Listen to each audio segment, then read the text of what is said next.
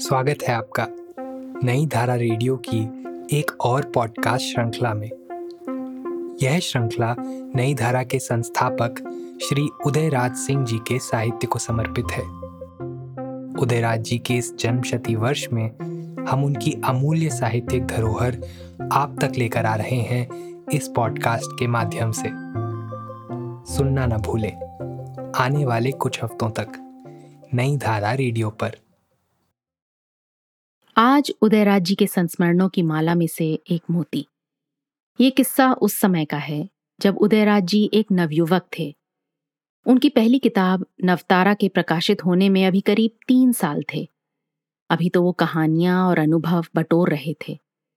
कुछ ऐसे वाक्य जिनकी झलक उनके लेखन में जल्द उभर कर आने वाली थी, और कुछ ऐसी यादें, जिन्हें उन्होंने जीवन भर संजोकर संस्मरणों के रूप में पाठकों से बरसों बाद बांटा। आइए सुनते हैं। जब खुफिया पुलिस शिष्य बना। आज गांधी जयंती के दिन अनायास ही एक बहुत पुरानी घटना याद आ गई। सन 1938-39 के जाड़े का मौसम। उन दिनों मेरे बहनोई श्री निर्मल चंद्र श्रीवास्तव, आरसीएस नागपुर सचिवालय में अंडर सेक्रेटरी थे। मैं अपनी बहन को लाने नागपुर गया था और उन्हीं के यहाँ ठहरा था। किसी कारणवश बहन की रुखसती में देर हो गई। मैंने सोचा, इस खाली समय का उपयोग गांधी जी के दर्शन कर किया जाए। बस चट प्रोग्राम बना और मैं सुबह की गाड़ी से वर्धा के लिए रवाना हो गया। दोपहर को वर्धा पहुँचा और वहाँ से एक तांगा कर घंटे भर में सेवाग्राम। एक बहुत पुरानी आस को आज फलवती होते देखकर मेरे मन में जो उमंगे हिलोरे ले रही थीं उन्हें तीस वर्ष के बाद व्यक्त करने की मुझमें क्षमता नहीं। बस यही समझिए कि मैं जैसे चाँद पर पहुँच गया हूँ। सेवाग्राम के सौम्य शांत वातावरण ने मेरे दिल पर जो छाप उस घड़ी छोड़ी, वो आज भी चिर संचित है। सेवाग्राम पहुंचकर मैं कुछ देर के लिए चकित था किधर जाऊँ, किससे मिलूं, कि एकाएक मेरी नज़र बापू की कुटिया के समीप ही एक झाड़ी के नीचे बैठे एक पुरुष पर पड़ी। उसने भी मुझे देखा और झट पास बुला लिया। आप कहाँ से आ रहे हैं? बिहार से। मैं भी उत्तर प्रदेश से आया हूँ। आपका पड़ोसी ही हूँ। बैठिए। कहिए आपका उद्देश्य? बस बापू के दर्शन और यहाँ के जीवन के नीचे का एक दिग्दर्शन। आइए बैठिए। मैं सब करा दूँगा। पहले कुछ जल? नहीं नहीं। वर्धा में ही मैं भरपेट जलपान कर चुका हूँ। पेट तो भरा है, परंतु हृदय की भूख तो बापू के दर्शन के बाद ही मिटेगी। तो अभी कुछ देर क्षुधा को और जीवित रखिए। अभी बापू सामने ही सूर्य स्नान कर रहे हैं। वहाँ कोई नहीं जा सकता। मैं उनका प्रहरी हूँ, अभी किसी को उधर जाने नहीं दूँगा। मैंने सोचा अभी मेरी दाल गलेगी नहीं, और बिना इस प्रहरी के काम चलेगा भी नहीं। चलो पहले इन्हीं के दरबार की दरबारदारी की जाए। फिर मैंने बड़ी अजीजी से पूछा, आप इतनी दूर कैसे? वो चरखा काटने में तल्लीन था।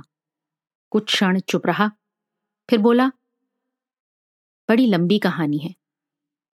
और वो फिर चुप हो गया। मैंने फिर उसे छेड़ना चाहा, क्या मैं भी उस कहानी का कुछ अंश सुन सकता हूँ? वो हंसा, फिर बोला मैं खुफिया पुलिस था सीआईडी मैं जरा चौंका तो उसने झट कहा, बाबूजी सीआईडी था, आज हूँ नहीं। तो फिर? ब्रिटिश सरकार का मैं खुफिया पुलिस था और मेरी तैनाती सेवाग्राम में हुई। मुझे ऑर्डर मिला था कि मैं आश्रमवासी के रूप में यहाँ रहूँ और भारत के इस स्नायु केंद्र की खबर प्रतिदिन अंग्रेज़ी सरकार को देता रहूँ। मैं बड़े जोश खरोश से यहाँ आया था। मगर गांधी जी के सानिध्य में आते ही मैं ब्रिटिश सरकार का नौकर न रहकर इनका शिष्य बन गया। बस इतना ही समझिए कि कितना चुंबक है इनके प्रखर व्यक्तित्व में। भला मैं महात्मा जी के खिलाफ सरकार को रिपोर्ट दूँ? मेरे जैसे एक कुशल सीआईडी को ये एक दिन भी गवारा ना हुआ। और यहाँ आते ही मैं अपनी सरकारी नौकरी से इस्तीफा देकर गांधी जी का प्रिय पात्र बन गया हूँ। मैंने दिल खोल कर सारी बातें गांधी जी को बता दी और उन्होंने मुझे छाती से लगा लिया। और अब मैं उन्हीं का शिष्य बनकर यहीं उनकी कुटिया के बाहर दिन रात प्रहरी के रूप में चरखा लिए पड़ा रहता हूँ और किसी बाहरी आदमी को बिना उनकी आज्ञा के उधर जाने नहीं देता।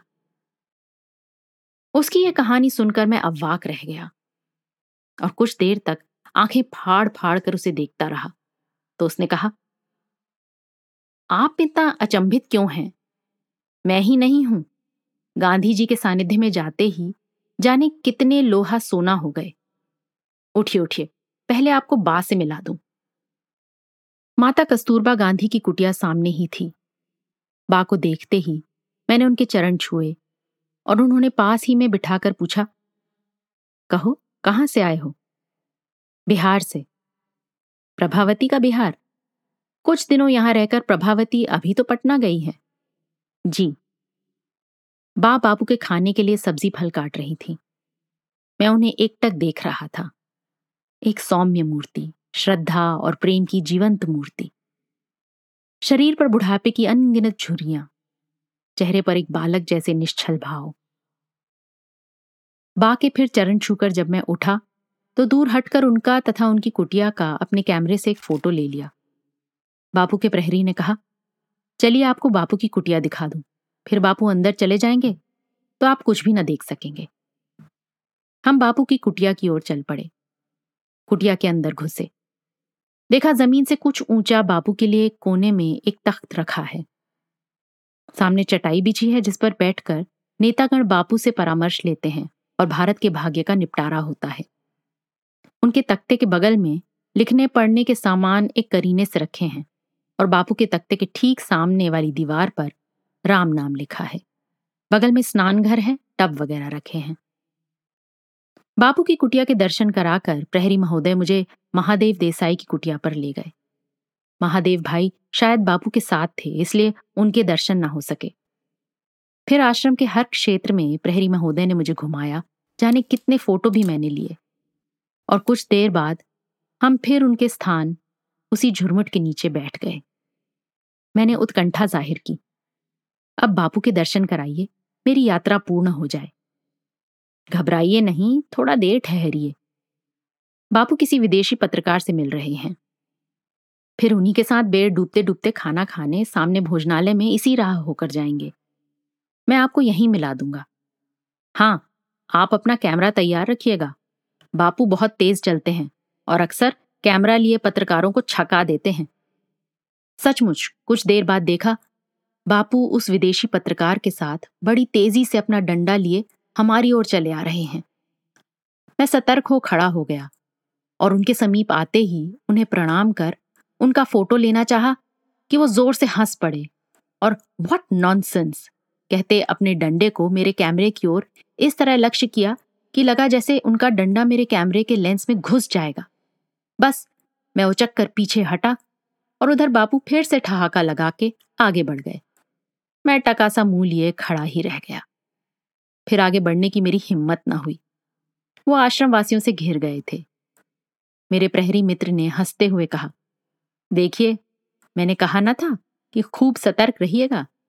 बापू फ़ोटो लेने वालों को अक्सर छका देते हैं। हाँ भाई, आपका कथन सत्य निकला। बापू ने मुझे खूब छकाया। पीछे न हटकर यदि मैं उसी क्षण क्लिक दबा देता तो फ़ोटो आ जाता। खैर, मेरे हृदय पट पर आज का बापू का ये चित्र तो अमिट रहेगा।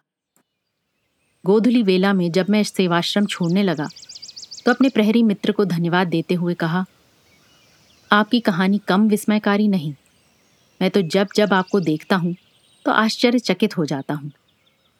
इसलिए कि आप बापू के सानिध्य में नहीं आ सके हैं। एक बार फिर आइए। कुछ दिन बापू की छत्र छाया में यहाँ रहिए। अवश्य, फिर ज़रूर आऊँगा। सेवाग्राम से जब मैं चला तो सूर्य का लाल चक्का डूब रहा था। कुछ दूर पर देखा, आचार्य कृपलानी जी कुछ लोगों के साथ टहल रहे हैं। मेरे मन में बात जागी कि कुछ दिन यहीं आकर रहूँ। मगर यह सपना साकार ना हुआ। उन्नीस सौ उनतालीस के सितंबर में विश्व युद्ध छिड़ा।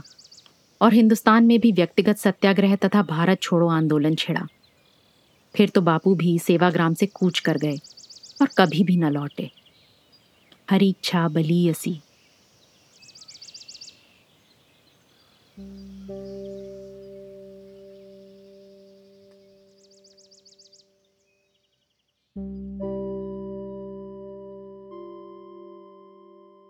इस पॉडकास्ट को सुनने के लिए आपका धन्यवाद।